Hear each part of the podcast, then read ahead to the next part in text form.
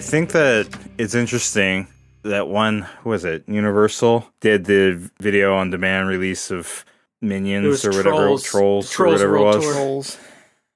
and they you know they got pretty good results, right? Better than they thought. And then A- or AMC goes crazy on them, and and I think that there's a possibility we would be getting new movies right now if it wasn't for that Yeah, people Uh, are terrified. Like outrage. they're terrified of pissing off uh, AMC for some reason, even though AMC is like, we're not even going to come back after all this. We're just done.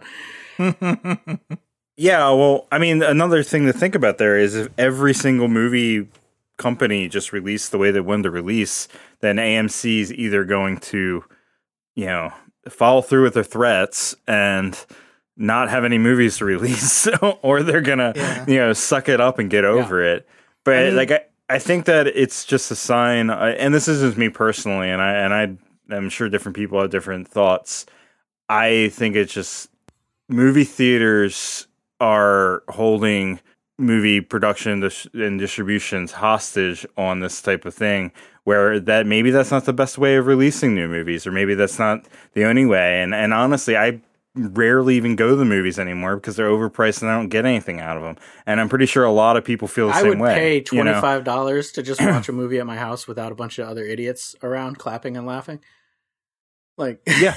and so I, think, movie theaters are really gonna have to rethink well, it's like the, it's like the experience they offer. Oh, you know, Yeah, it needs to be more. And right now, the only theater that I know of that's really providing something different, I feel like, is maybe like Alamo, where you can where they have like less Yeah. people in the theater and they they serve you food and you can get beer and like they make it more of like a like a you can eat dinner and it's real food. It's not like wings and and Yeah, whatever. yeah. And I think that's something, but I, I think they need to go even further than that. I think it needs to really redefine what movies are and not just we made it 3D or, or well, it's like the um, like back when this like all first started. Someone on Twitter shared a video from uh, Endgame, which uh, Endgame spoilers, I guess, for anybody. But when Captain America catches Thor's hammer and it reveals that it's Captain America, and the entire crowd just starts going ape shit.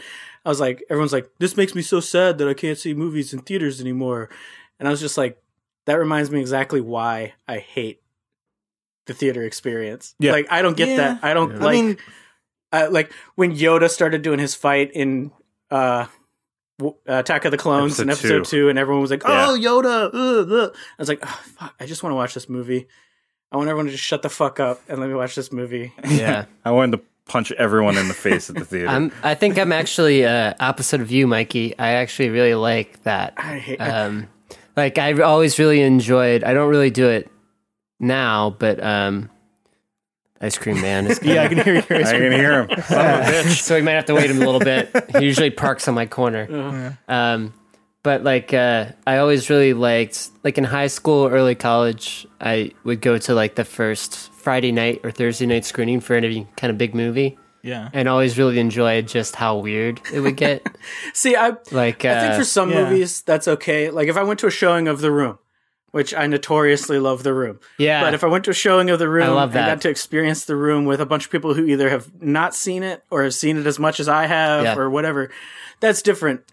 But then also, if I went to like a Hollywood premiere, I wouldn't be a, a cynical sourpuss if I was sitting near like Chris Pratt at a premiere of Guardians 3, right? like, I'd be like, hey, yeah, that's cool. Good Yeah. job. Good job. And then I'd clap at the end, which I hate when people clap at the end of movies because it's like, there's no oh. one there. Who are you uh, I- clapping I'm kind of I'm kind of on I'm on Sam's side a little bit. It all depends on the movie, I think.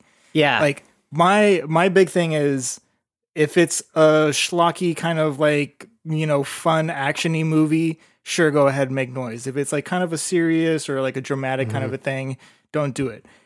I went to Independence Day the day it came out. It came out on July 3rd and that theater was fucking awesome. Everyone was cheering.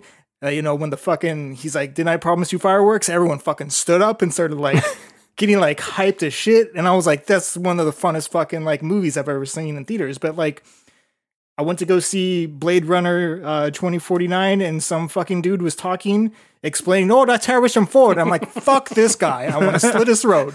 But like, you know, but Yeah. like, you know, it all depends on the movie. Like I'm there, I've been waiting for Blade Runner for fucking 30 years, but like Independence Day, fuck yeah, let's all cheer and throw shit and like, you know, suck grandmas in the mouth, you know, it doesn't matter.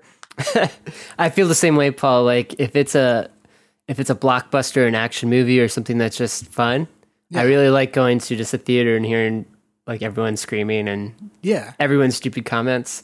Um, if it's something I really care about or like a serious drama, I'll go to a different theater. Yeah. Like I'll go to the Senator or the Charles. yeah, you yeah. pick different 'Cause times, you go to different theaters. Yeah. And different people go there. People who are kind Mm-hmm. of more like serious about movies and want to actually like focus. Well, yeah, but like, so when you go to see like when you go to see like The Revenant, and someone brought their four year old, and you're like, what? Yeah. Why is this happening? One of went the to go things, yeah, one of the things I love is uh, this is way back, but I went and saw I Am Legend like Yeah. the night it came out, and uh, it was a good crowd, like you were talking about, Paul. You know, like everyone cheering and reacting.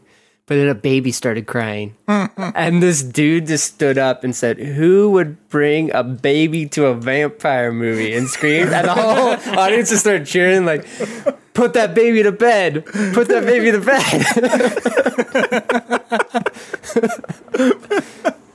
See, that's the kind of shit that's like Yeah. it's fun. Love it. It's a fun Love it. experience, right? It's just fun. Oh. yeah. It wasn't like, you know, two dudes got in a fight. It was just, you know, Yeah. everyone having a good time at the theater, you know? Yeah, and I, mean, wasn't guess really I'm trying to being a see I Am Legend seriously, you know. Yeah. I'm being a little hyperbolic in my disdain for it. There's things I like about the movie experience, but Yeah. yeah, for the most part, when it comes down to like people will just clear, cheer and clap and point out the stupidest shit, like Yeah. you were saying about, oh, that's Harrison Ford in Blade Runner, like.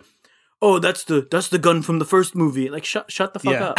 Like, watch the movie. Well, you were you were there when we went to go see the second Hobbit movie, and then like the end of the movie, some bitch walks down to the end of uh, the stairs and is having a fight with her boyfriend at the top of the stairs, but they didn't Yeah. move. They're just yelling across the last five minutes of fucking the Hobbit. Like what the shit? That's annoying. I mean, mean- like you know, to be fair, that may have been the most entertaining part of the movie, but that's true. That's true.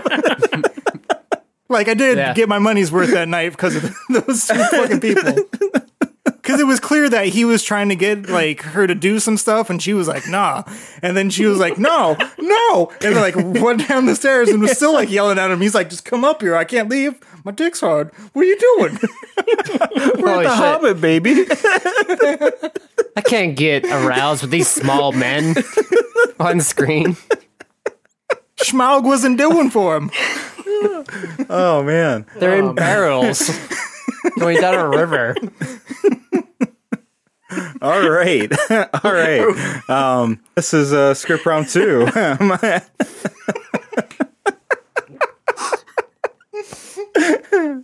No. My name is Chad. Shit, almost choked. I am here with Paul and Sam, and we are joined tonight by our good friend Michael Danes. Hi, how's it going? And you may remember his pleasant voice as the uh, phone a friend from a few episodes ago. He gave us the uh, setting of uh, retirement home for uh, the episode with uh, Jamie Nash that we had. Oh, that's perfect. I brought it back for our Patreon thing. hey, yeah. Yeah. Whoop whoop. Was that the squirrel episode? No, No, that was the uh, that was the one we called called uh, retirement, retirement home. home. Start watching the episode, Sam. I don't want to hear myself. Oh man. But yes, I provided the idea of retirement home because ironically, I had just seen a bad movie that was about a bunch of retired hitmen who started their own community out in the West. Oh, okay. The Irishman?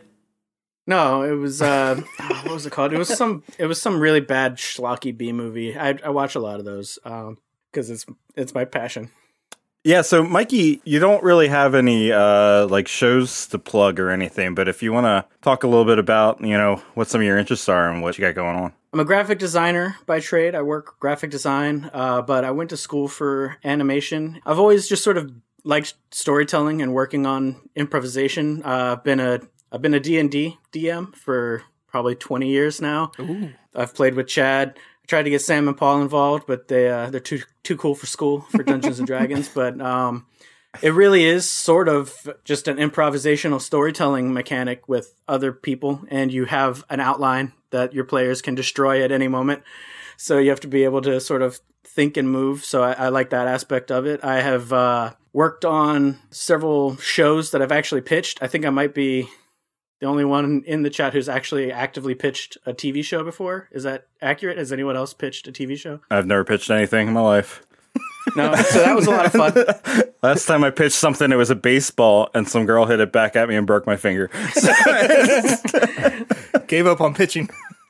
I've pitched shows to uh, Frederator and uh, Cartoon Network.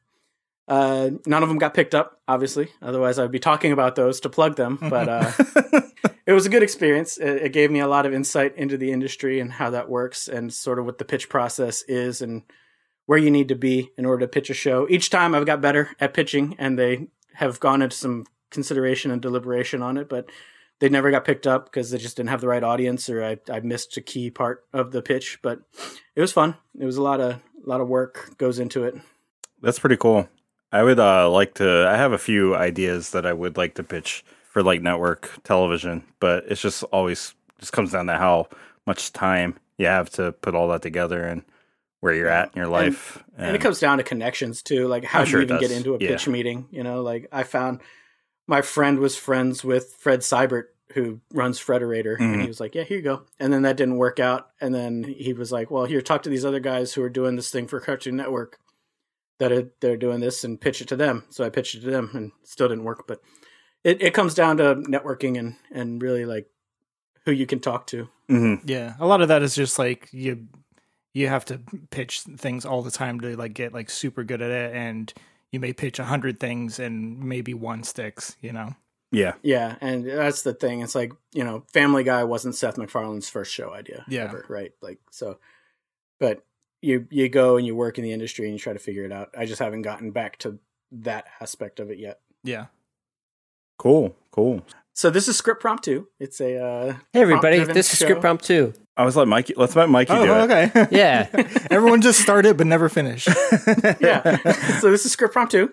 Uh, Paul, you want to you want to tell us what show we're on? No. Um. so this is an improvisational show pitch idea thing where we get prompts and uh, we build a movie or TV show. Right? We can do a TV show if we're going to make it a long form series.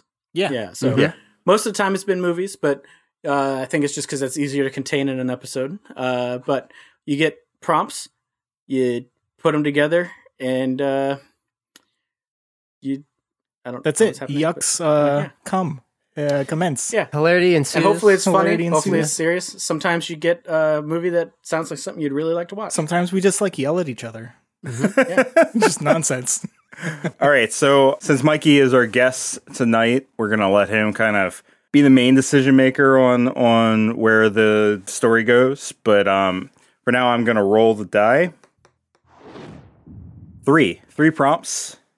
All right. So are you shuffling the bits? Am I telling you when to pull now? You can, Is that the yeah. thing? All right. Uh, yeah. Go ahead. Grab it. Yank it. Hard. Twist it.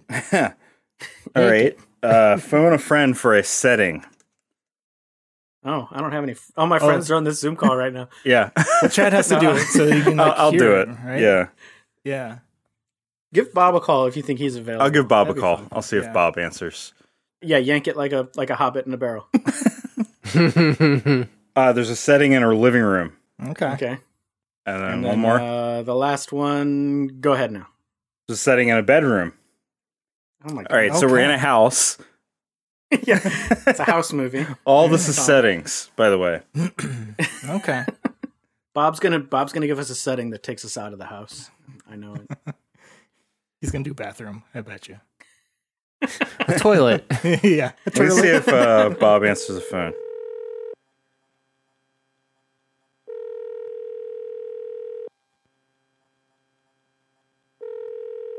Okay, so Bob didn't answer.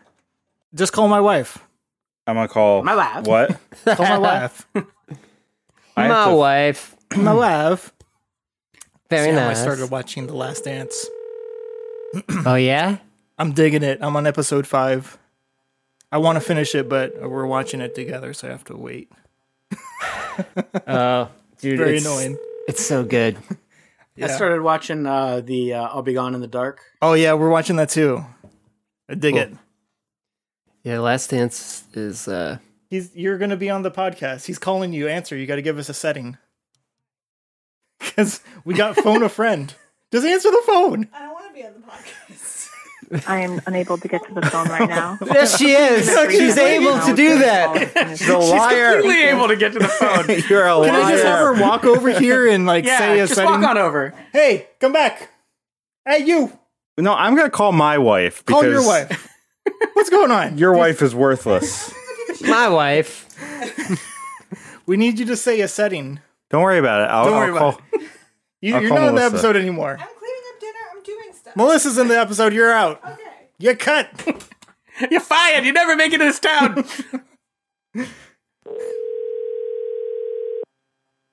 Jesus. my wife's not gonna answer now.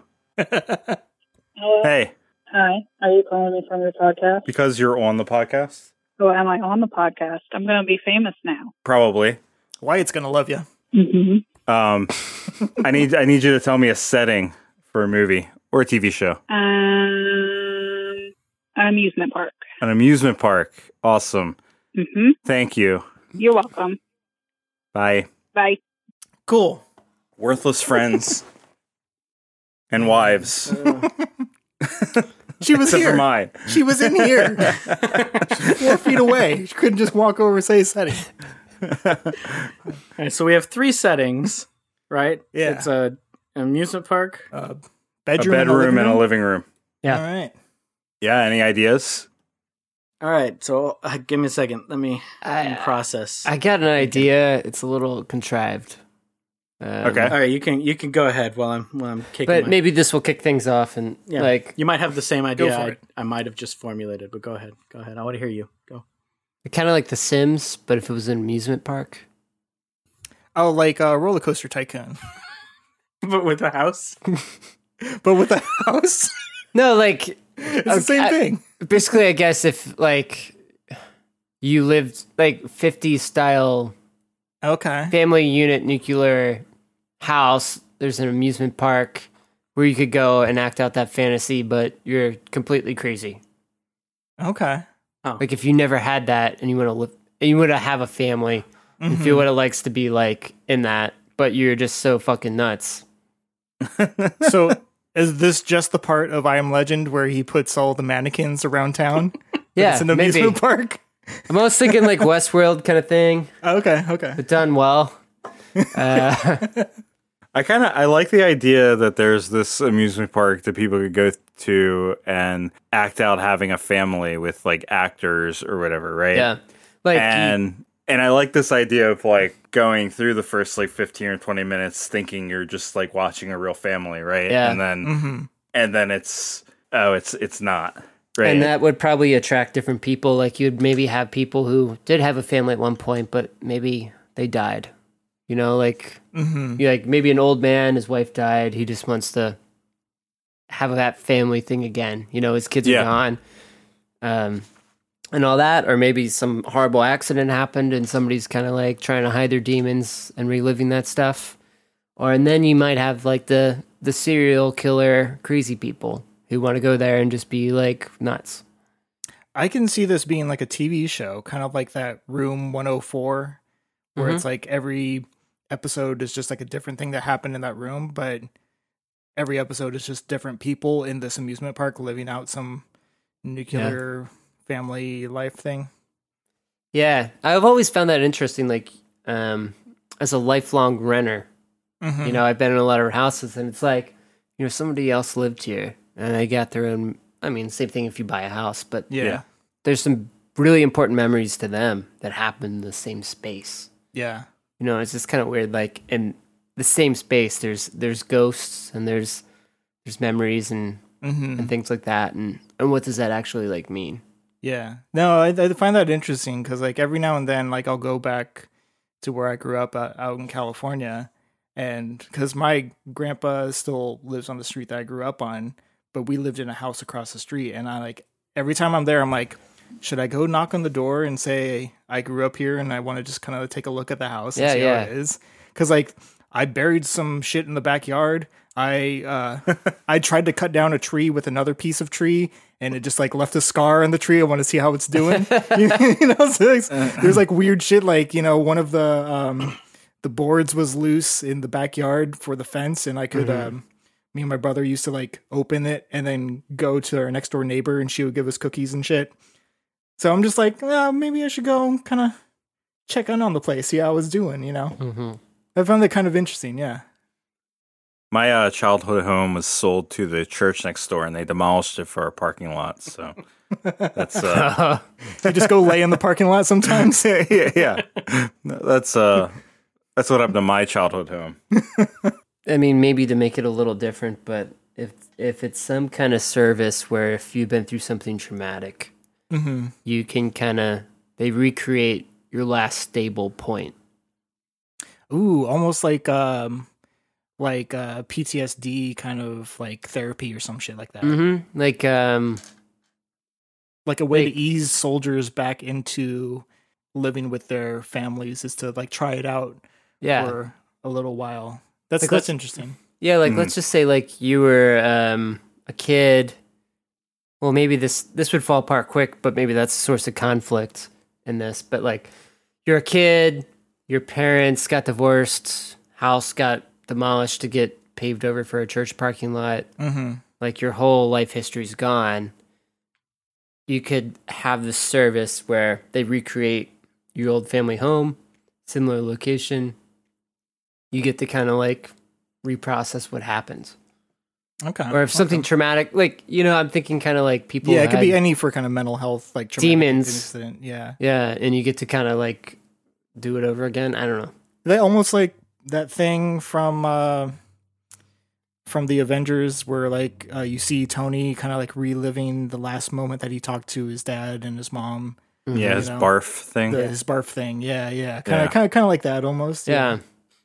because that was an interesting part, and I could see that if you do it right, I can see that being like a whole movie. You know. hmm So I was thinking, and this is very different than that, but um, like part of my childhood was every time anything we were doing anything, you know, we were going out to the mall, we were getting ready to go to like a family's house or whatever.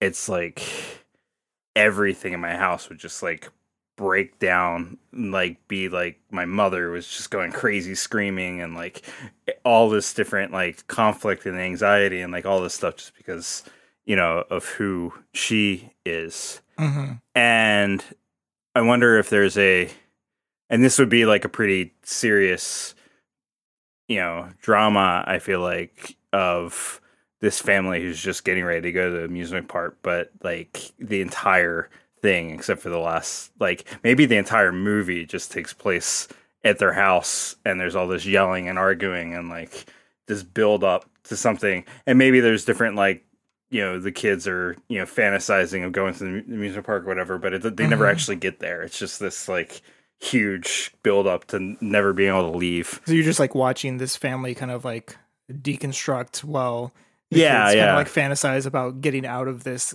argument and getting to their destination. yeah yeah and i know that's kind of sad and not really uh I mean, if, it, if fun done right, movie, it'd be cool. but Yeah. Laughed i think it would be Um, if it was done r- right i think i would really enjoy the movie I like that a lot. no, yeah, actually, I, I, I think like that's that as a that's really on point.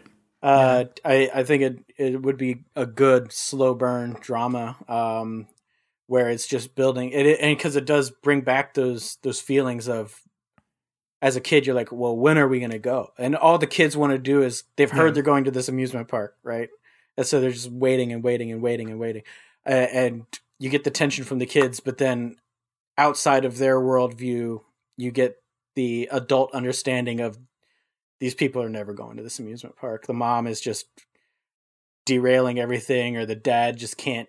He Yeah. he doesn't. All of a sudden, they find out about a bill that now they can't afford to go to the park, or you know something like that could could Mm. build in the Mhm. plot, and it could really it could really go as a as a solid drama. My my pitch was gonna be one of those um like people zoos You know, like, Like, from those uh, sci-fi would- where like from Futurama. yeah, where but Yeah, yeah. so it's an amusement park, and I think for like the first half, you don't really know that you're in this. uh and It doesn't have to be anything nefarious or bad. Maybe they know they're there, Mhm. but they're just putting on a show. Like when when it's the five o'clock feeding time for the dolphins at SeaWorld, you know, Yeah. Mhm. um, when it's the five o'clock, you know, feeding for dolphins or whatever, they just come out and they do their. This is the the living room time, and they're they're just sitting there watching TV or playing Wii Sports or something stupid, right? Um, it's like a it's like a 1980s uh, zoo, so they're Yeah. just playing like Mario or Lode Runner on the Nintendo. right yeah so it's, it's, it's something like that. That was my that was my idea but and then my problem was well what's the thrust? Like are they trying to escape? Do they want to escape? Do they know that Yeah, it's well- not the 80s do they know it is the 80s are they is it evil aliens or maybe it's just conflict within other people within the within the zoo like you know it's Mhm. not just one house not just one habitat but it's like a neighborhood Yeah. that the people can walk around and, and view as as sort of like Yeah. outside viewers um through like you know hyper projections and like big mirrored walls and things like that that they can't yeah. the, so it looks like a wall to them but on the other side it's transparent and the people can just see through and see what's going on and maybe they just know eh, like almost truman show esque kind of thing Yeah, yeah. It kind of reminds me of like the Burbs almost, where it's like all contained on this one like little cul-de-sac, but then you just add this extra element of it being like a a show or an exhibit for something else to Yeah. kind of like study these people. But like you see that like they they start to find the cracks and the breakdown of the the facade of this thing and they start to like figure out like it doesn't have to be anything like super nefarious or whatever, but they start to realize that where they are isn't where they think they are, you know? right yeah so Yeah, like the I truman thinking- show it just the illusion eventually breaks down Yeah. uh, and maybe they do want freedom once they realize that and maybe there are you know some people who are in on it and some people who aren't and now we're just recreating the truman show so i want to try to steer away from that because i don't want Yeah. to just recreate something that was already really good I was just thinking, like, what if it's not like this? People don't know what's going on. If they if they do know, and it's not even like they're being held captive by anyone. Maybe it's maybe it's part of some sort of like you get you know all of your expenses paid if you just live under under other people's scrutiny, right? Yeah. And like I'm pretty sure there's a number of people in the world that would you know elect to do that. yeah because then we know, got like just- reality tv but live i guess right Mhm. so Yeah, it's yeah, like these yeah. people are and if their ratings get too low or people stop coming by their house to check them out so they like maybe they continually try to like ramp up and ramp up like what's going on in their house so that their house is the most popular one in the park so that they don't get kicked Mhm. out Mhm. um Well, maybe it's not even a kicked out thing. Maybe it's like whoever has the most ratings and brings in the most guests, you know, gets the most perks, right? You get Yeah. the Yeah. best quality of life, the biggest home, uh, all these different things because you're the most interesting. right Yeah. yeah. so i think that's pretty cool um and i think building on that as What if it was like it was required to have cameras in your house and every house has a reality show? So there's no more TV. people just watch other people and whoever their favorite family is or or person is. Yeah. It's like ultra Big Brother. But then you're everyone just- is spying on everyone. what if everyone's So favorite nothing show was the guy right? who watches this other show yeah, Yeah. Yeah.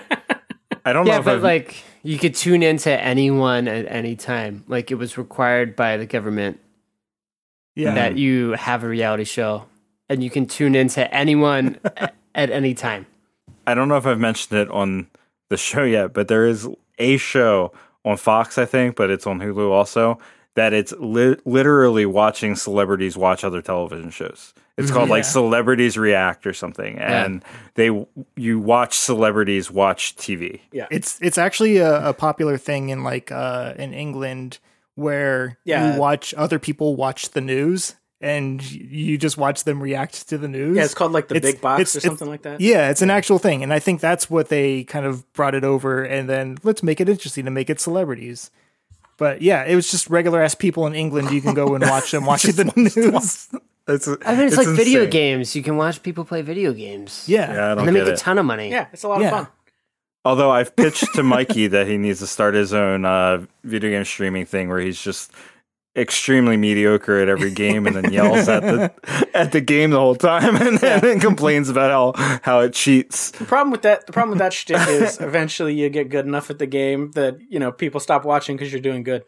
Um, No, you have to maintain this. I'm maintain you're your- you're you're mediocre at Mediocre, it, right? yeah. Like you got to maintain the mediocrity and and complaining because that's the whole entire thing.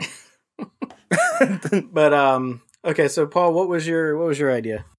Mine's going to be a little bit sci-fi kind of a thing. It's not going to be exactly this, but I, I recently watched a movie.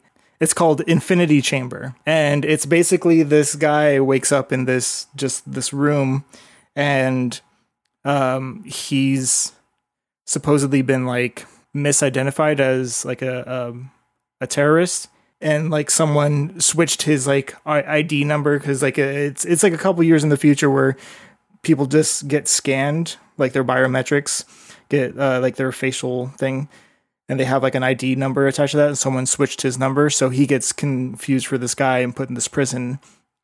And his only like way of escape is to trick the the computer that's like watching him into getting him out of this like infinity chamber. And i, I kind of like the idea.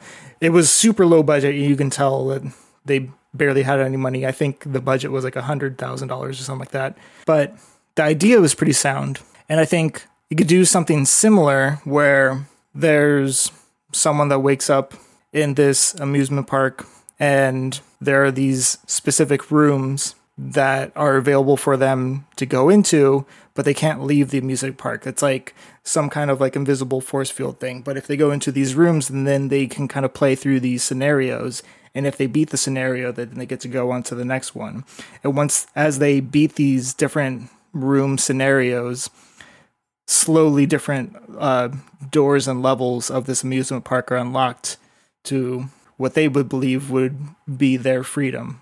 But you know, we can we can fuck with them because it's sci-fi. We can make them do some weird shit. It was like a sci-fi escape room. Yeah, yeah, almost. But like this dude has no idea he's in the escape room or you know how he got there. He's just trying to like figure it out because he can't like leave. But he figures out that if he goes into these rooms and solves these like weird riddles, then he can finally get out.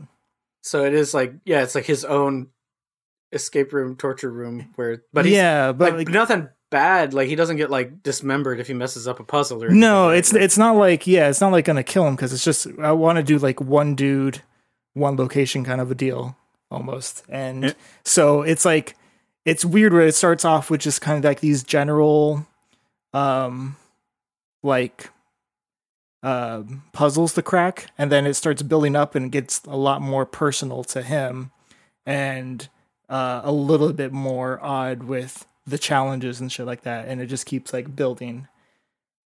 And whose amusement is this for? Like watchers? Like I think Jigsaw. so.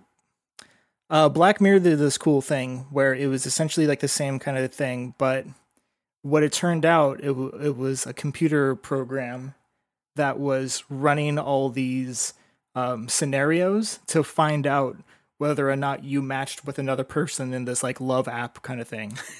but you were like watching the scenario as if they took the computer took these people's answers to the personality question and then made little avatars and then made them like live in this cabin for a year. And then whether or not they would want to stay together or or if they were like done with each other and just like left.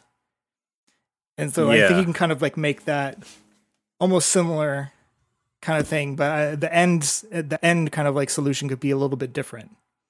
I, I think ultimately it would still need to be an, um, a park in which people go to for amusement, right?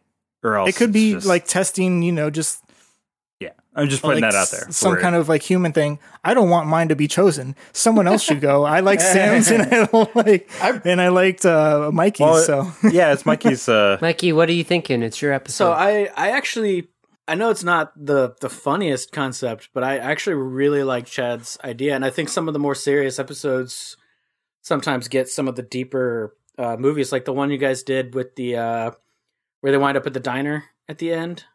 oh, the Yeah. 9/11 one. Uh, yeah, Yeah. the one where the lady Yeah. like abandons her identity and stuff like. I I really liked where you guys went with that. I really like I like character studies, which is why I was actually on board with Paul's for a minute because it could get into a really interesting, like The- man the- versus the man theme versus part kinda, nature. like, yeah, fucks but me you up. can you can get into a, a man versus nature kind of concept with it, where Yeah.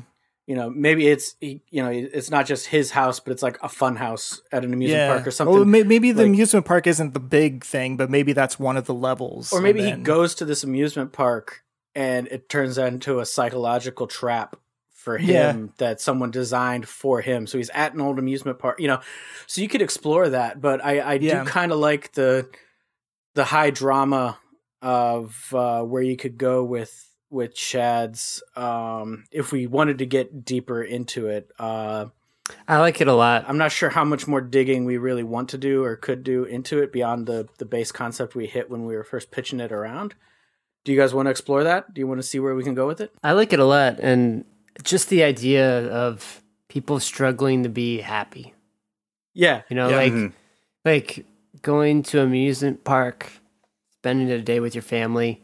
Seems like an easy thing, but for a lot of people, it's not. Yeah, it's usually going to go one of two ways. It's either going to be a, a good time or it's going to be a fucking shit show, and you're going to want to like divorce your wife and throw your kids in a pond to get eaten by alligators or some shit. Well, Yeah, that's like, like- yeah. So I think we can. I think we can explore it because I'd, I'd like to go and brainstorm on it and see where we can go and like what we're gonna do, and like you know what's the impetus? Have they been to this amusement park before? Have they?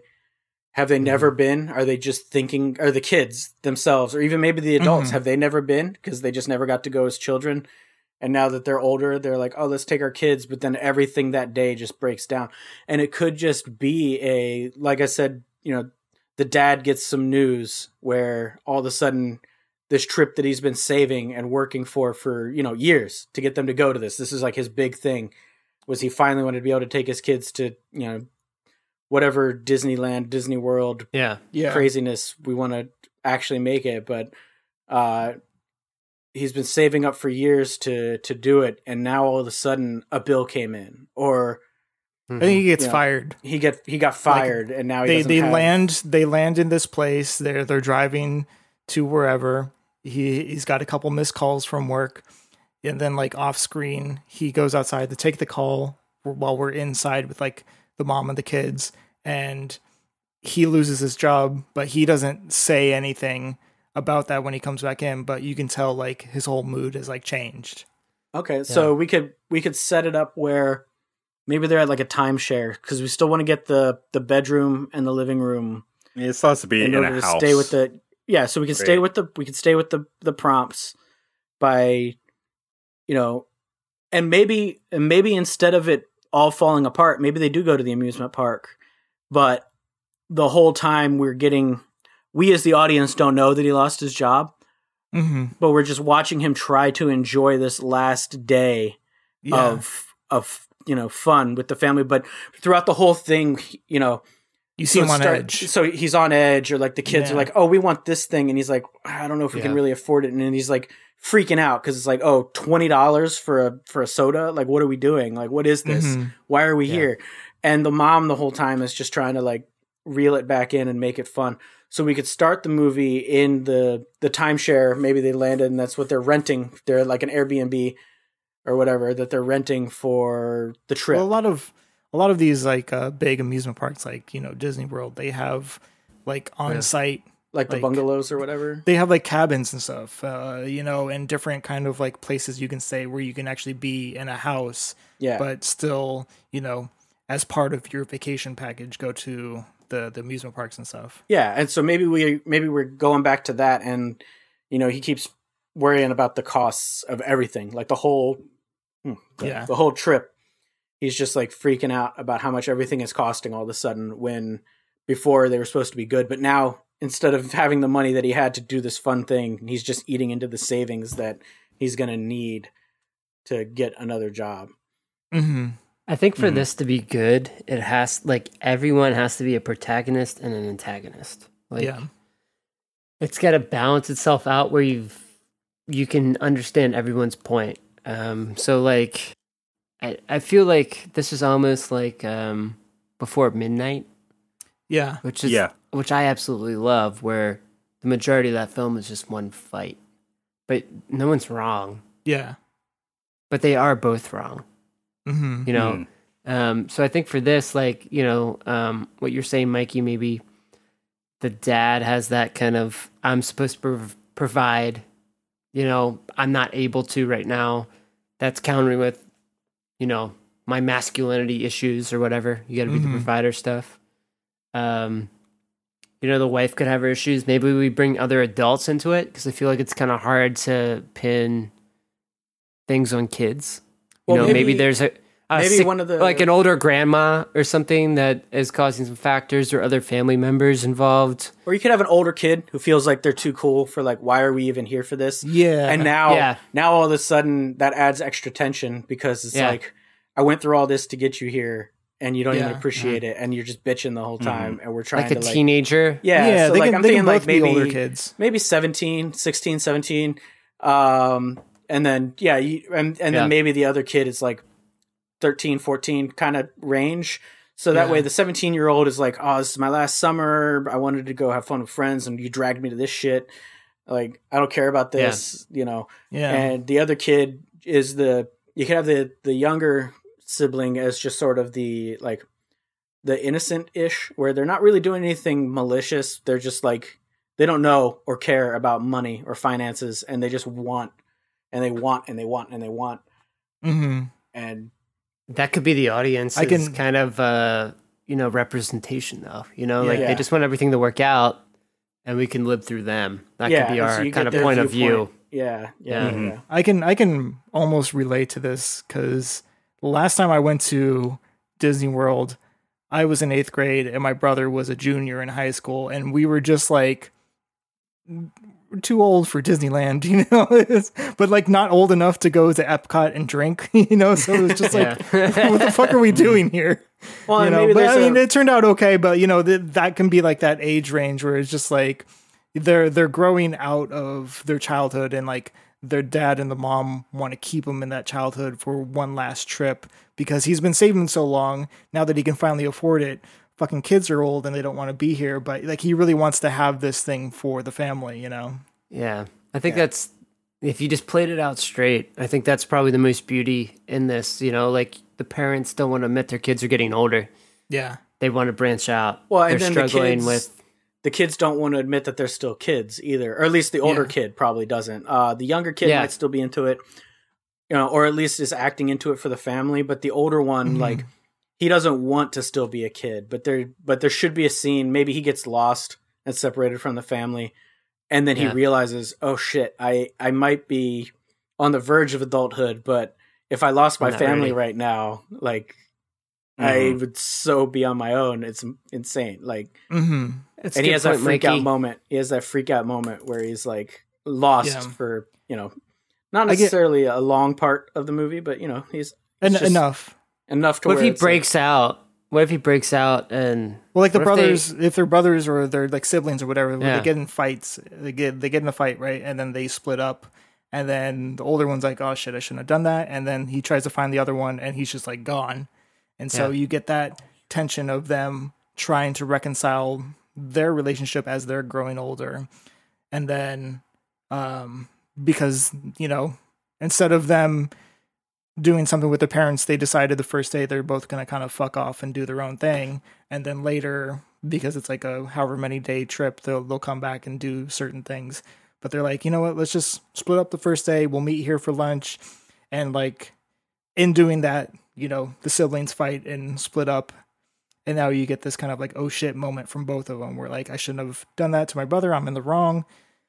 And the other one's like, I'm on my own, but fuck, I shouldn't be, you know? Yeah, and I it think almost feels like it might be like Squid and the Whale. That's what I was. like I was thinking the same thing. It's like I've you're watching even heard of everyone deal with change.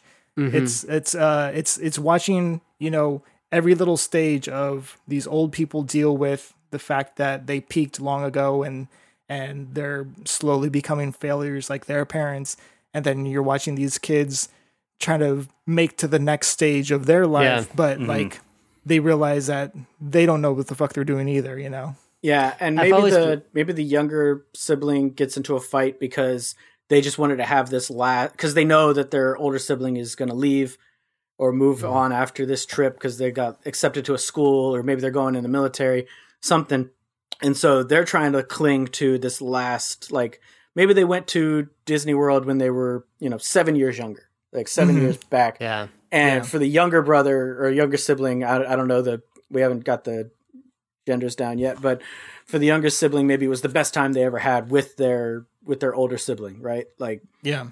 they and they really felt a connection, but then they haven't been able to go for like seven years, and so they finally go, and now the older sibling's just acting like a dick about it, and Mhm. and like the other one's just trying to capture that moment again. But when you have Like, that like that age range difference, you know, between like middle school and high school, it doesn't seem like much now. Um, but like at the time, it's like, oh, he's so juvenile. I don't want to hang out and you know Mhm. be with the baby. You know, I want to go and kind of do some grown up shit. And you can kind of get that conflict there where, yeah, he wants to be grown up, but he also wants to, you know, have a relationship with his brother and he's not doing it because he's has this constant battle within him or within her however you want to do it can we just pick something so i can start Right, using yeah. pronouns So let's go with let's go with brothers. Let's go with brothers. Yeah. I uh, think that works.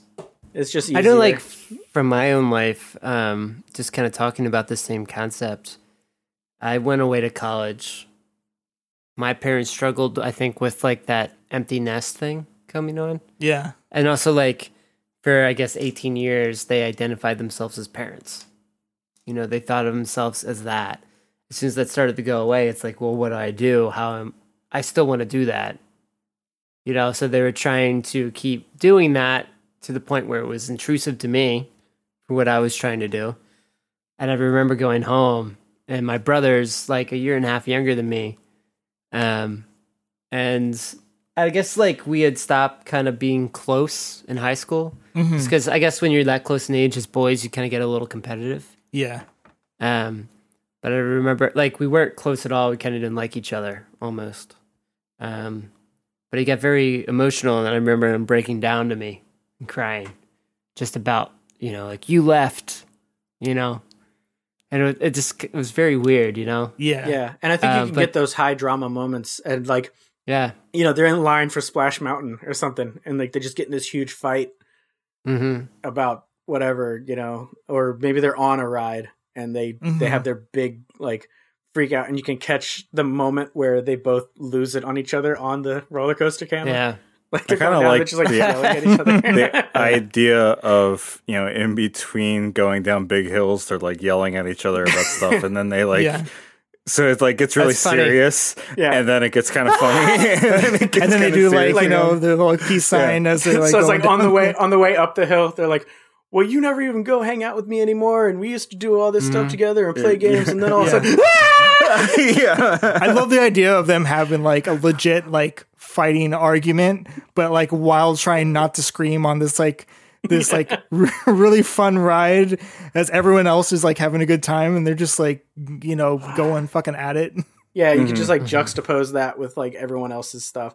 So I think we've kind of steered away from the money trouble, which I like, by the way. I like that we've sort of Yeah. turned this into a, a brother coming of age story instead of a finance issue kind of thing. Yeah. I, I think that's a better direction to take it. And I know we just spent like 20 minutes on it originally talking about, um, you know, the dad having money issues, but I feel like the story kind of evolved past that. And I like that. I like that we're not worried about that anymore. Yeah, I mean, I think it always could still a be in there. secondary Thing. It could Yeah. still be, Yeah. it could be like a subplot of like, but at the same time, now it sort of feels like why? If we're focusing this heavily on the brothers and we haven't even touched on the parents' relationship, like Yeah. hardly at all. I think I think maybe the parents are just sort of letting them do their own thing. And we only get the one day. We get the one day at the park and then it ends back at the bungalow with the parents like you know just in the the living room of the bungalow and then it ends with them like going to the room that they, the bedroom that they're sharing and you know who wants to share a bedroom with your brother at that age right? Like so maybe there's Yeah. even that little maybe that's one of the initial incidents is they get to the bungalow and there's only two bedrooms and one's for the parents and one's for the brothers. And he's like why do i have to share a room? And like why am i doing all this? And you know so it, it could focus on that too. It kind of sounds like you're just describing my fucking vacation from eighth grade. Like all of this shit happened. Like me and my brother had to share a bed because there was only two beds in a hotel room at one point. and then like because my my parents were um in the bed next to us and it wasn't like a separate room. Um, someone was staying up and watching TV, and my brother was like, "I can't fucking sleep." And he goes up and turns off the TV, and then my stepdad gets fucking pissed and like storms out of the fucking like building and like takes a car and leave. And we're like, "What the fuck is going on?" It's like there's all this like crazy shit, just all this tension and everything. And I think you can like you can add some of that in while you know you have the main story kind of being the brothers relationship, but you also you have the parents, and then you know when they come back together, that tension um, kind of coming back into the mix of what's what's been going on while they were like separated, or Yeah, you know when and they I come back think- for meals or whatever during the day Well- or something. What if it is a you know stepfather who is trying to do this big thing to connect to his stepsons, but he just clearly doesn't get them. But Yeah, he's struggling really hard to do it, right? Okay. yeah, I Like, like he's trying, but he just doesn't understand what's going Yeah. on. So he's like, I'm gonna take him to this uh this theme park and or this amusement park and Wally neither one of them yeah, neither one of them wanted to go in the first place, right?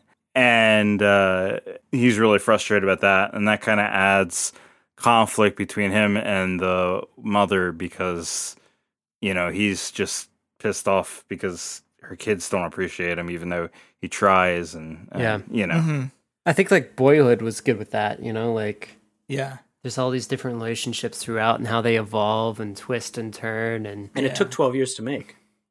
Yeah. That's true. But it's like it's so well done though, right? Because like the the actual progression of the the kids really matched, you know, how they progressed that story with both the mom, I'm blanking on her name, and then Ethan Hawke, um, Mhm. Patricia Arquette. Is that who it is? yeah, yeah. Yeah. So like on how they age and how, you know, time has kind of taken their perspectives and her being a single mother, you know, really struggling trying to find a romantic Yeah. partner that can also work with the kids and provide and, you know, not just take over, but be a part of the family.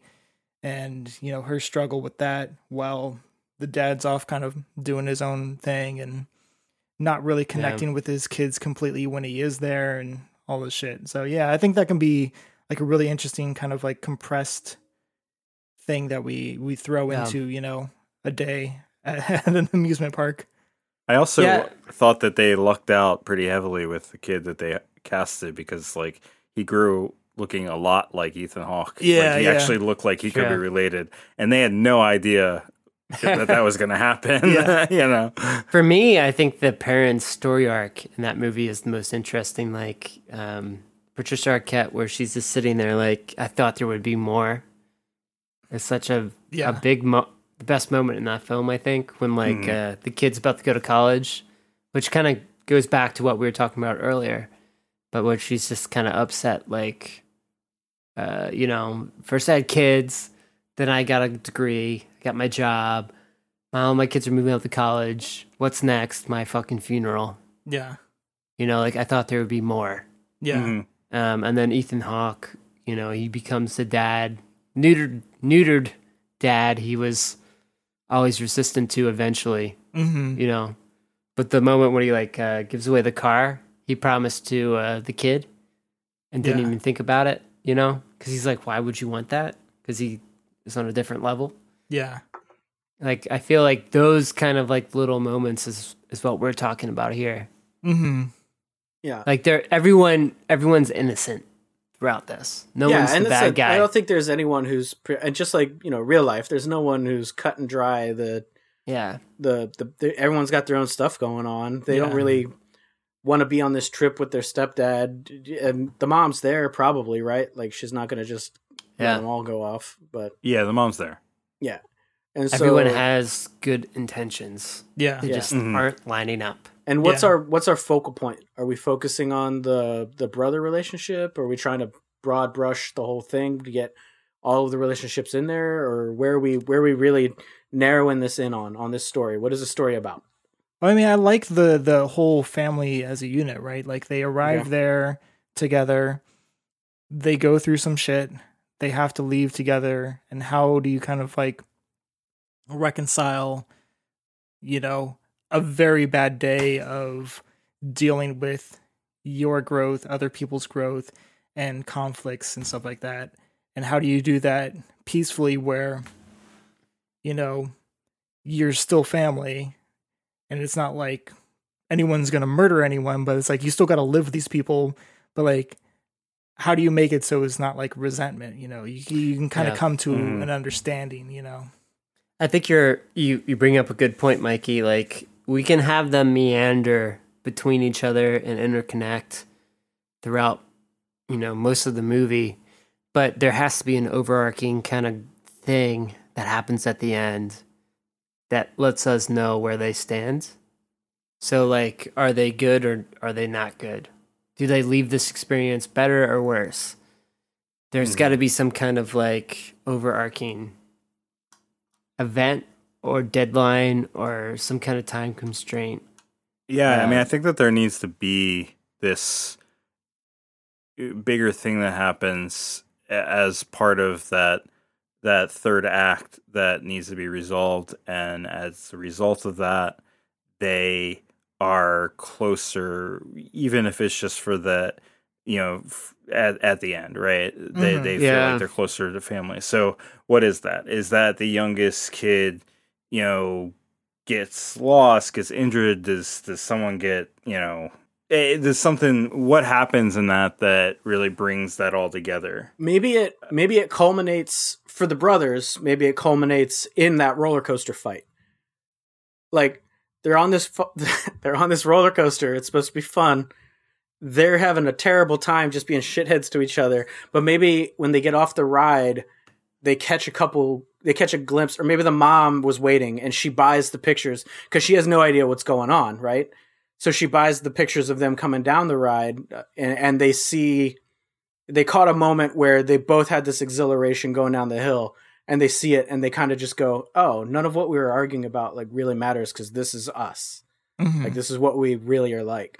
And so that that is their climactic moment where they get and it, it, it- we're taking kind of a silly moment of them arguing on this roller coaster ride uh, about whatever they're arguing about you know and then they get to the end and they realize like we just had this you know moment together and as much as we were arguing we still had this second in time where it was like none of that mattered Mhm. and that Maybe could I'm- be like that could be their like we came there they they just sort of gel back and get into their rhythm Mhm. again as brothers. Um i I really like that conceptually. There there would be some massaging that would need to happen in the actual writing process to make it make more sense. But i feel like if they have this fight and then at the very last dip when they go past the camera all of a sudden it's like such a thrilling moment that they just like get this perfect picture together and they see it and realize like none of what we were arguing about is like really gonna keep us from being brothers. Yeah. So For me, what I was kind of thinking about as this plot device was kind of like what like Silver Lining Playbook, Silver Linings Playbook yeah. has at the end of it, where it's like um, Jennifer Lawrence's competition, yeah. Or even like uh, the Birdcage, where they have like the the dinner at the end. Mhm. Like it, it's it's it's uh, movies about people, but it, there's like a there's an end game and there's a time limit on it, just so it's not just like. I mean, I think it totally work as just people talking and having moments throughout a day yeah but there Yeah. needs to be like some kind of framing element or some kind of deadline so, So that we can see the results of what we watched so like even like uh dazed and confused which i feel is like a very open kind of thing where they're kind of wandering around they're reflecting on becoming 18 year old adults or Yeah. whatever. You know it's still like the the the framing element is the the pledge they get a sign for the football thing. Yeah. They're committing they get a sign like there's a yes or no kind of thing. Yeah. Mhm. if if you really want to just steal everything from my childhood. We can make the the older sibling let's say because he, if we make him a junior in high school he's going to move out for his soon, senior year to go live with um, their their um, biological father, and then so this is like the last kind of like thing that they're gonna have together before Mhm. he moves out of the house completely a year earlier than you know they were expecting. So now when this kid goes from eighth grade to ninth grade, he doesn't have his brother in the same school as him. He's moved, you know, a hundred miles away and is in a different school sooner than he thought, you know, he was going to lose his brother. And that's part of some of the conflict that comes up with um their kind of tension there, you know. I, I like that conflict. I, I think that, and I think what Sam's talking about, and, and what I think um, is it, there needs to be this kind of bigger thing that kind of brings them together at the end. And and what is that? And It could just be a simple like uh, fireworks show at the end. It doesn't have to It- be like well, a see, big thing. So maybe be- anything's yeah, not- maybe. maybe not everything's fixed, but everything's going to be okay. You know, maybe that's that's how it is. There's like a small smidgen of hope, but not like wrapping it up with a bow.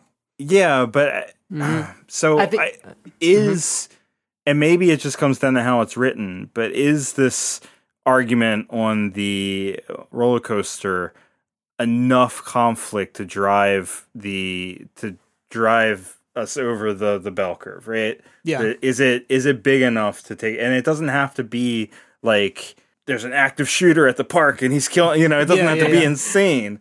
It just has to be something maybe a little bit bigger. And you know, if if we're talking about things that, that happen in our lives, and, and maybe even taking a little bit from a serious man, um, when when we were kids, my brother, we were at Ocean City, and there was a hurricane, and my brother got lost at the hotel, and it was just kind of like this big everyone pulling together to find him in the middle of a hurricane, right? Mhm. So what if they're at this theme park and this big kind of storm hits and like after that fight on the roller coaster, the 13 year old kind of runs away angry and then everyone kind of comes together and it's not like this serious thing. He's not going to be maybe he's just like crying underneath some bleachers somewhere or something. yeah. He's just scared, but it but like something happens where this huge kind of storm hits and then they find him and then maybe the storm dies down and maybe there are fireworks at that point but just something that like really drives I agree with you, in Chad. that Yeah, Like, you there, there needs I like to be that. an uh, there needs to be an assessment at the end. Yeah, so, So- the climax isn't resolved on the roller coaster. Maybe the mom's a little aloof, and maybe they don't look as happy as I initially pitched on the roller coaster ride. Like she just looks at it and she wants to say, "Oh, that's a nice picture," right? And then, but they're still fighting. But they're fighting and then in the, brother, picture. Yeah. Yeah, and then the that's when the younger brother runs off because even the mom doesn't notice like Yeah. what the hell's going on, So what, and what then the storm hits. so what if maybe after the storm, the older brother's like, "Hey, let's go back on the ride and get a picture for mom," and that's that's the uniting factor with those two, is they go back and they take a nice picture on the thing and they buy it and present it to the mom because like after the first picture, she gets pissed and she's like Okay, so she's like, not aloof about it. She yeah, just- no, she's like, "What the fuck is wrong with you guys? Like, you guys need to get along. This is the last time we're gonna be. Like, a week after we get back, he- he's gone. We're not gonna see you. He's Mm. gonna be like so far away, right? So, you know, the storm happens. They band together and find him, and then the the brothers sneak off to go back on the ride and get a good picture. And you can even end it there. You don't even have to have them like presenting it to the mom, but you know, you could do that freeze frame of them, two thumbs up on the ride arms Excellent. around each other. and I think the the argument that they have on the the, the ride has been building like all day. yeah, Like it's not yeah. There's just got to be a lot of they lot of little shit other. going on. Yeah. Like he's maybe he's even resentful because the brother wants to go. The younger brother wants to go on the ride because he's finally tall enough to ride it, right? yeah, So he, and and the older brother's ridden it hundreds of times or whatever, right? Like Mhm. he he doesn't care about this ride. And so, but throughout the whole day, they've just been knitting and like needling at each other, you know, the way siblings do, where it's just this one little thing, one little thing, one little thing. And then finally he's like, fine, fuck it. And they get in the, the line for the ride that he doesn't even care about. And that's when they have the big argument on the, the roller coaster. And that's when they have the bad picture. And then he gets lost. They reconnect. And then they get the good picture for the mom yeah, because maybe yeah the mom notices how shitty they're being together and like causes a big argument that maybe it's not even a storm maybe he just runs off Mhm. right? And then we get like this like 10 minute thing of the mom's going to like the park staff to try to find the kid because he just ran off. The brother's trying to find the other brother who ran off. Like he's like, Mom, okay, I'll take care of it. And then that's when they reconnect and then they go on the roller coaster ride happy together for they have like their little conversation when they reconnect. And then they get on the ride and realize that they're not actually mad at each other. They're just mad at like the situation. Yeah, yeah. I kind of think we need to add in, you know, some sort of inciting incident um, before. I don't know if it's so. What is that? When they is it them? Is inciting incident them leaving to go to the or arriving at the amusement park, or is it Mhm. does something happen at the amusement park that kind of kicks it off? I think you get the whole you you you get like the whole vibe of the trip on the first arrival to the to Mhm. the uh cabin or bungalow or whatever the hell we're calling it where they at the resort and they're like why do we only get two bedrooms and uh, like so that's what starts it it's not the biggest inciting incident or anything but it's The inciting Yeah, incidents, they're together in one place, and they have to face their their issues. yeah, yeah. Yeah, and so I think I think you get the first taste of it when you get to the resort, and they're like looking around, like, "Oh, this place is great. This place is big," and then it's oh, two bedrooms, and they're like, "Oh, well, what the hell is this?" hmm Um, and that sets up the whole flavor for the entire thing. And we don't even spend much time in the resort. I don't think it's mostly going to be in the theme park of them going to uh, different rides, and maybe they go to a ride that the older brother really wants to get on, and the younger brother keeps finding excuses not to go on it because he's too scared. And so you get that sort of a fight there, and then you get Yeah. you know so you get you get a an escalating series of like fight resolution fight resolution until finally it culminates with the mom finally just losing it on how shitty they've been to each other all day Okay. Yeah. I think that's and what's great. the so what's the is there is there a conflict between the mom and the and the and the stepdad that I think needs to be resolved too, right? Or it needs to I- I don't be addressed and resolved. I, because I think I mean you also have this relationship between them and the stepdad that is that is stressed and conflicted. And while I don't think that they should leave the theme park thinking that he's their best dad in the world, right? But maybe it should ease that conflict a little bit. Maybe and and especially for the younger one who's gonna spend the next four or five years living with him and, and has to deal with him being, you know, the the father figure in his life. So I wonder if, you know I mean, I think that the, the main conflict with him is that he's trying to participate and trying to do something nice for them, but he just doesn't really get it or doesn't really like know how to how to how to really deal with teenagers, which is a struggle. Uh, right like maybe he yeah. like he has like no real grasp on like maturity levels and then like uh so he's like hey you guys want to go to the character parade right like mhm. it's not necess- this is going to be off off brand Disneyland or whatever, right? Because we're not going to actually film in Disneyland because they won't let you. But um, you have to sneak your cameras in. you have to sneak your camera in and do we'll do it the uh, guerrilla style. guerrilla style movie making. but um, but no. So like he's like he's you know he thinks they're into stuff like they're way not into. So he's like, let's go ride the the fun little kid ride, and like they're like, what the hell? Like no one's into that anymore. No one wants to ride that. yeah, and it doesn't even necessarily need to be like he's a bad stepdad. He's just a little disconnected, right? Like he's not abusive. He's not an alcoholic. He's not checked out, right? Like we don't want to paint this like villainous picture of him. He's just sort of a guy who is trying, but he's not very good at it, right? Like he's he's not a villain. He's not a bad guy. He's just not their dad. Yeah, and I'm trying to think about that. So like and I agree. I don't know if he should be this cheesy like uh like dad joke guy that just doesn't that's like giving them little stuffed animals when they're 15 years old either. I kind of wonder if maybe maybe he does maybe he is just disconnected, but he also maybe he's one of those that maybe this is too much of a cliche, but maybe he's just one of those uh dads that or stepdads that just don't really show that they care as, enough for you know a, a young a younger kid to really eh, to connect with and then maybe that can be resolved with with the stepdad finding the younger one when he gets lost or or or something like I don't know, just some sort of resolution there in the end because there needs to be something there that kind of brings that around too with with the conflict. So like, I, or maybe not. I was just thinking that. Well, that's why I was I don't think the with- only conflict that should be resolved is between the two brothers, unless that's the main conflict we're focusing on. and that's what that's what my main question was with the with the character study and the coming of age tale we're telling do we need there to be a disconnect does the does the stepfather need to be anything other than he's a stepfather like because the main conflict is the older brother going to live with the actual dad so we do Mm. need to establish that this is a stepfather figure he's not his dad Yeah, yeah, yeah. um, and so that could just be a background conflict in and of itself. We don't need to have it be like actual animosity or disconnect or anything like like that. It could just be this is not their dad, and we need to establish that that's not their dad, so that way their conflict makes sense. That he's leaving to go live with the real dad.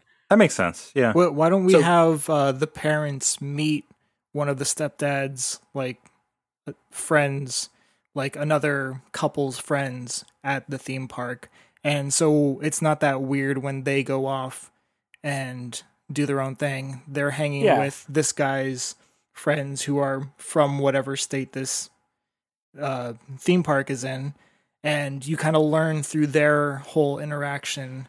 Um, you know some information about their past and some conflicts and stuff like that and you know what at some point you know you can have some someone say something wrong or bring up something in the past or bring up some kind of secret that the the mom didn't know about um or even you Or know they be- can go like have like drink somewhere and one of them gets a little too drunk and kind of spills the beans on something you know like the stepdad getting fired as they arrived or something like that you know. Something something can happen where there's reason for the parents to stay away for a lot of the movie and kind of meet up with the kids occasionally as they're doing their own thing. Hmm Yeah, so I don't like I said I don't think there needs to be with the narrative that we're crafting for for the story about these brothers. I don't think there even needs to be other than you could call it a contrivance, I guess, but other than a reason for the parents to you know not be over the kid's shoulder the whole time. I don't think there needs to be a scene where there's a fight and I think we've kind of drifted away from even the the stepdad having lost his job or anything that we initially hit on. I think we're focusing now on just a tale of two brothers. yeah i mean you still want to Um, have that kind of like b story that kind of will give context to some of the conflict of why you know the older one is leaving to go live with the dad because you know he's been in the picture for a couple of years and he is just not getting along with these kids you know it's just like it's not working out there's too much friction there especially Yeah, with the older so- one So we could have a scene where maybe the mom and the stepdad get into an argument because the stepdad just goes like he had they're having a couple drinks with the friends and he just goes, "Yeah, you know, I never even wanted to have kids." yeah Boom, right there. That's now your now you get the idea as to why maybe the older brother wants to leave. You get the idea of to what would make the mom be a little bit upset and maybe decide to go find the kids Mhm. again. Mm. Um, so you can get that little thing, and it, it, it it's just a small moment. It's not like an entire act of the movie or yeah he just that. says it like a just like a matter of fact kind of thing but it's just like it's Yeah, like that's- he's just that's talking to not his right for her you know yeah. He's just talking to his friends, and he forgets that the maybe for a, a split moment he forgets that the wife's even there, or you know whatever, and he just goes, "Yeah, you know, I just never even wanted to have kids." Like this, the amusement park thing is not my scene. This isn't what I want to be doing with my life. yeah Mhm. you know it's something like something like that where it just turns into this like not not something that you would divorce someone over or anything you know like but definitely something that but- you'd be pissed about yeah something that would just set sit with you bad for the rest of the day some dude you just married says he didn't want kids and Mhm. now he's you know taking care of your kids for you know however long it's like th- that's not the right attitude for for yeah you and to so have it know? sets him up as it sets him up as kind of a dick but Yeah. not like it's an understandable sentiment too though to be like look i really love whatever her name is but i just i never wanted kids Yeah. and now i've got two kids that i have to take care of like yeah Uh, And- just Yeah. ma- making it like a like a realistic kind of a thing right like i never thought i'd be that guy but i met this woman that is so incredible i you know I didn't care if she had kids. I wanted to be with her. But she doesn't hear that. She she hears, you know, I don't fucking like your kids, and this is the reason why we don't get along because I didn't want these fucking things. You know. That and maybe sense. that and maybe that could be maybe that could be the source of misunderstanding is she goes off to go to the bathroom and then as she's coming back she hears that one snippet of it. Yeah, yeah, Mhm. and then she leaves pissed. Yeah, and then he finishes the sentiment where he's like yeah she's just so amazing that it doesn't even matter right? Yeah, and then that's their resolution at the end where like he helps find the kid maybe like chad was saying. Hmm uh, he helps find the one who runs off, and then he's like, "Well, yeah, I didn't want kids, but they're they're they're part of the deal with you, and so I love them. I'm going to take care of them." yeah, yeah, we yeah. get that resolution. Yeah, and you can I think definitely that have makes that that those kind of conflicts come up, and then the kind of reconciliation with both of uh, the things. But you, you're not going to get like you know everyone's loving everyone, but everyone's going to be cool, and you know Yeah. yeah. because they have four more days. So I don't think there needs to be like a a person antagonist, right? And we Mhm. kind of talked about you know everyone having different conflicts and everything, but I don't think there needs to be like, or do, does there need to be like someone who is I is don't think so. actually I don't. I don't think so. antagonistic to, to the There doesn't need to be like an evil character that's following him around and yeah, trying yeah. to chase him down and shit. no. so. Park security. No, this could just be like a character uh, story watching these Mhm. arcs happen, you know, as these family and these people break down and rebuild themselves all within an afternoon and, you know, in the context of the happiest place on earth. Yeah, and that's what I and that's what I that's what I like. I like the idea of uh not needing like life is the antagonist Yeah. in this movie, right? Like Mhm. it's Yeah. it's, Yeah. it's and it's not even but also life isn't even the antagonist. Life is just Yeah. happening. I You mean, know, there, it's- there's it's not- there's so many movies about just people dealing with the next stage of their life and how Yeah. things Yeah. evolve and change and how you deal with those those stressors and things like that. So, yeah, I I think, think you we can get a pretty have it good- do that. Yeah, I think Alright. we get a pretty good drama out of this, and we get a an interesting, and it doesn't even have to be a melodrama. Like it doesn't have to be every scene is a an argument, right? Every scene is just sort of life. Like when you're at a park with your brothers or your sibling. I, I have a sister. You guys, I'll have brothers, I think, but um, but you know, so you just you get into a fight, and then you get over it. Like, Yeah. yeah. it's- So I, I think that that's an interesting character study for a day or two at an amusement park, and it could spread out over two days, 3 Mhm. days. It doesn't have to be a one day. You know, Yeah, I mean, it, it could just show the trip, you know. Yeah, it doesn't have to be a continuous one shot, no Yeah, edit. yeah. We're not, we're not making One fucking take. Birdman here. yeah, The Yeah. children Like of men. take. well, well, uh, well, nineteen eighteen this bitch and just do one shot. yeah. All right. Well, I think that I think that we've gone as far as we can on like developing the plot. Um, any thoughts on cast or title? Cast. So I like I like happiest place on earth. I think it's been used before though. Well, there was a movie called Escape from Tomorrow that was this guy who like filmed a movie in Disneyland without their yeah, that's permission. the that's the gorilla. Yeah. yeah, yeah. Um, yeah. Happiest place on earth has been used quite a bunch for movie titles. Actually, apparently, you could call it Funhouse. that sounds like a horror movie. Well, That like, okay, sounds- if we come up with a name for uh, whatever the roller coaster is, that could be the name of um, That could be cool.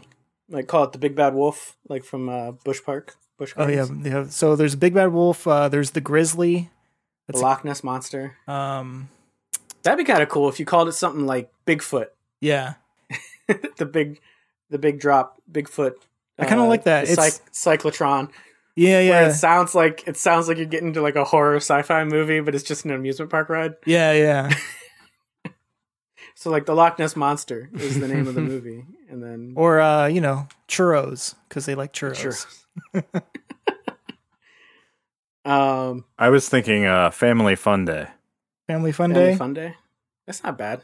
I kind I kind of like it. I kind of dig that. Uh, or we could call it the long wait because they're like always Mhm. waiting in lines at the amusement park. Ooh, like, like wait, that. wait time or something like that. Yeah, wait time. I like that. Yeah, or the long wait, something like that. Something that tells you like you're in for a you're in for a, a bit of a slog, but if you if you go through it, you'll you'll have a good time. I think I think wait time is is cool because it can almost be like most most of the movie is going to be the moments in between the rides, right? Like Yeah, so it's like all the other stuff that happens when you go to a, a, a theme park that you don't really think about. You think about going to, you know, Busch Gardens. You think about the rides. You don't think about the hour and a half you hang out with your friends in the line to get to the ride.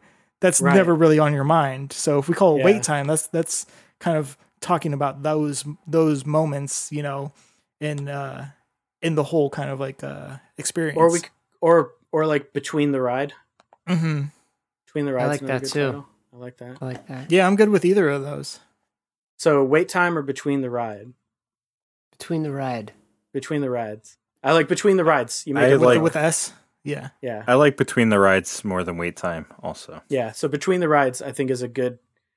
It, it- that would also be a good name for like a stage play, right? Like, you could like see an off Broadway show. Yeah. between the rides, Mhm. it's like that. It's just pretentious enough to where you. Well, I mean, if if this was a play, then you wouldn't have to show any roller coasters. You just have like Right. you have the little velvet ropes or whatever. Yeah. Yeah. that's your whole Cardboard budget box. right yeah. Yeah.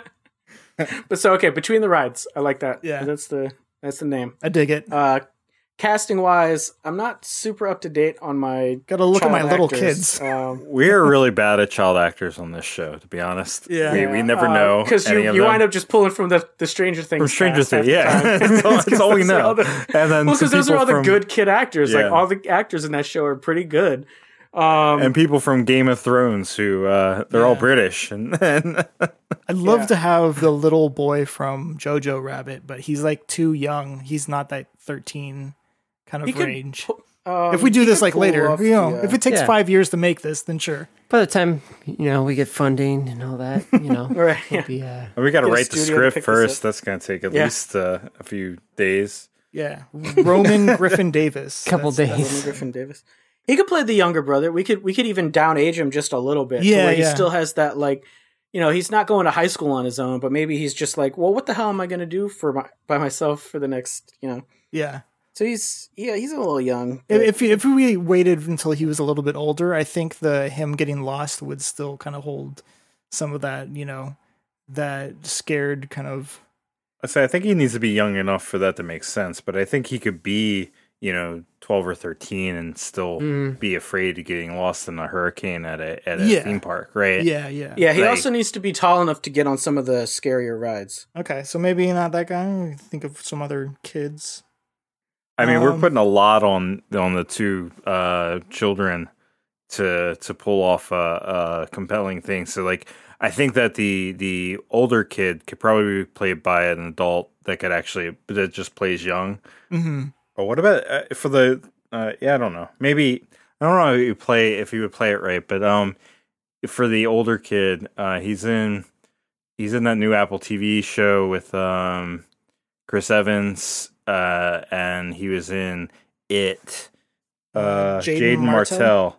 For the older kid, Yeah, he's like 17 years old now. So I mean, but he's a really good actor though. He could play Mhm. like he he does a really good job in in everything I've seen him in. So I think that like he's not just he could Oh, play yeah. an age appropriate yeah, kid, but also just really do a good job at it. Where Yeah.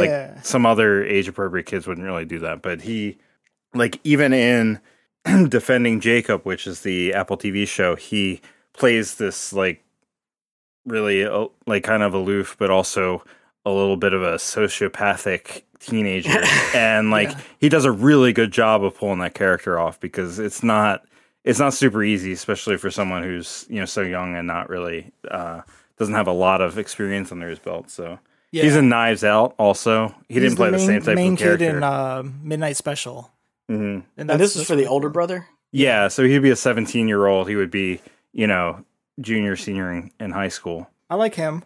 Yeah, see, I just I don't know enough like twelve year old actors to like pull this off. Yeah, I'm trying Like, to like like I'd think have of to like go through my like shows that I'm I have watching. to go through like the Disney Channel show list to try to find some youthful actor.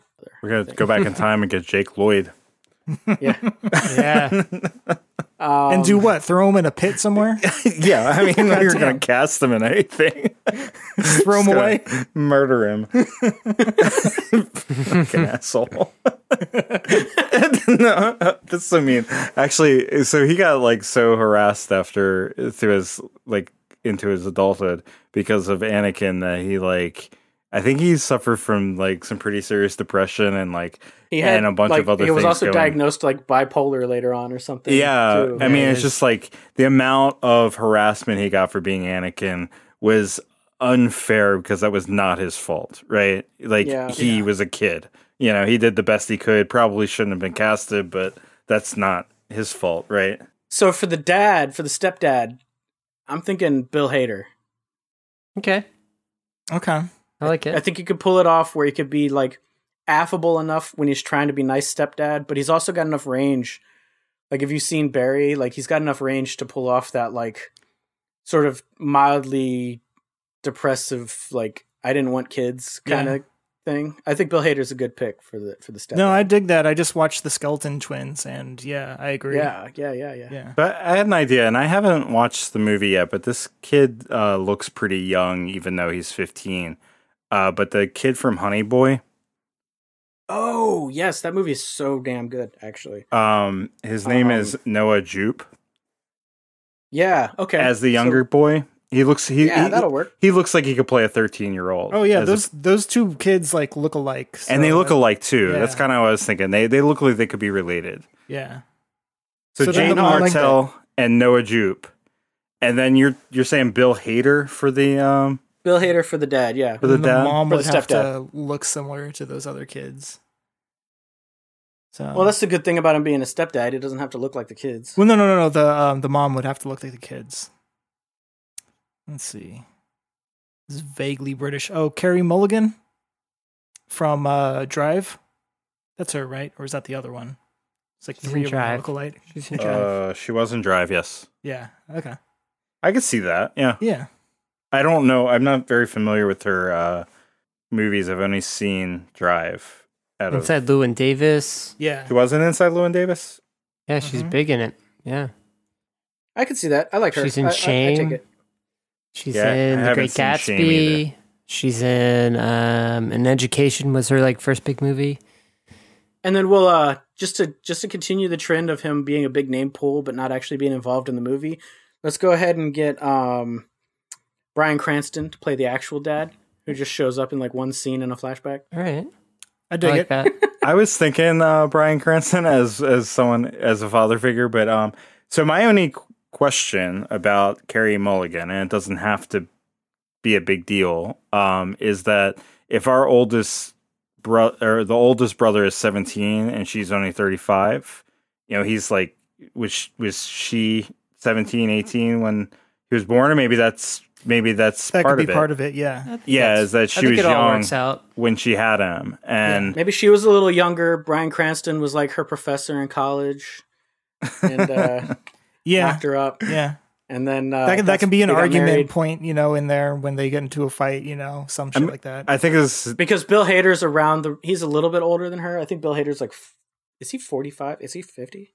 I don't think he's How 50 yet. Bill Hader? No. But I think the idea of her having these, being relatively young herself, and then Yeah. having these two younger, you know, older children, you know, he, she had, you know, she had them when she was young. Uh, they got divorced when she was young, so it's it's all part of their story of you know why she's not with the father anymore, and and all that. So I, I think that makes a lot of sense. Yeah. And Bill Hader's only forty two, so he's still age appropriate. Yeah, yeah, yeah, yeah. That no, would I work. agree.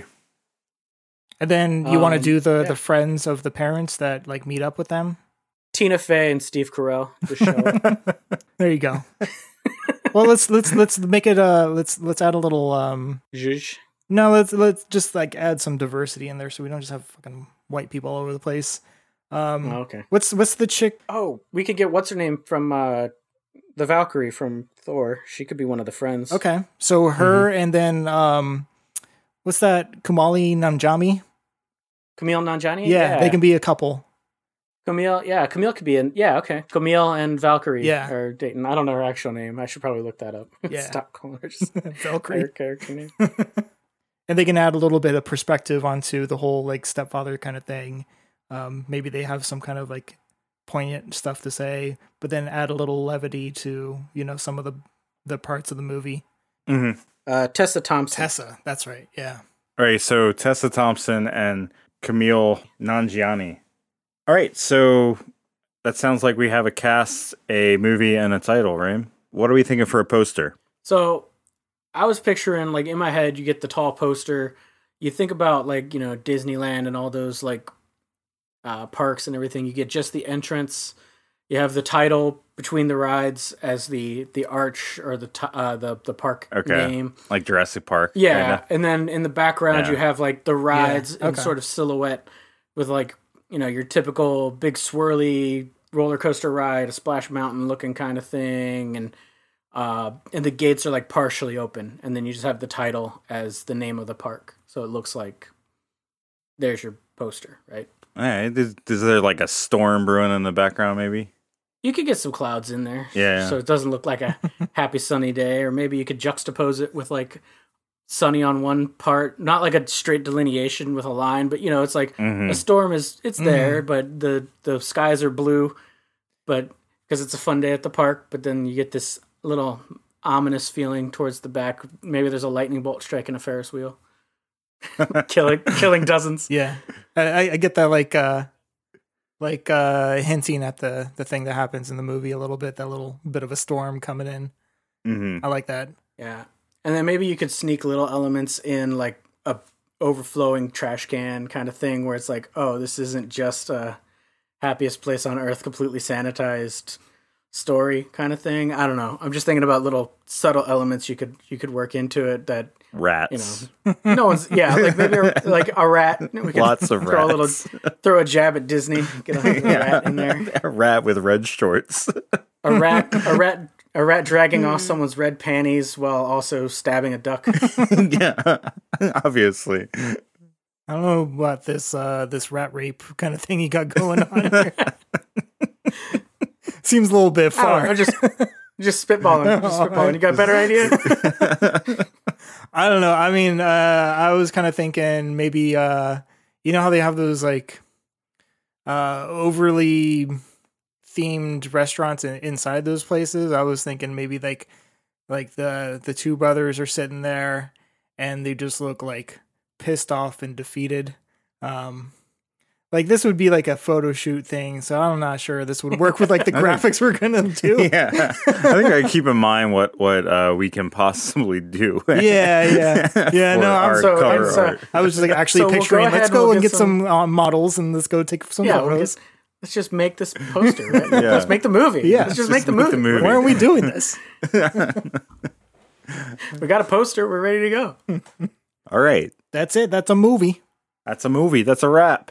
All right. Well, thank you so much for joining us tonight, Mikey. It's been a lot of fun. Yeah, no, I had a blast. Real blasty blast. Really blasty blast. Wish I had something to plug, but you know, I wish I did too. Find Mikey in the world. He, he wanders around.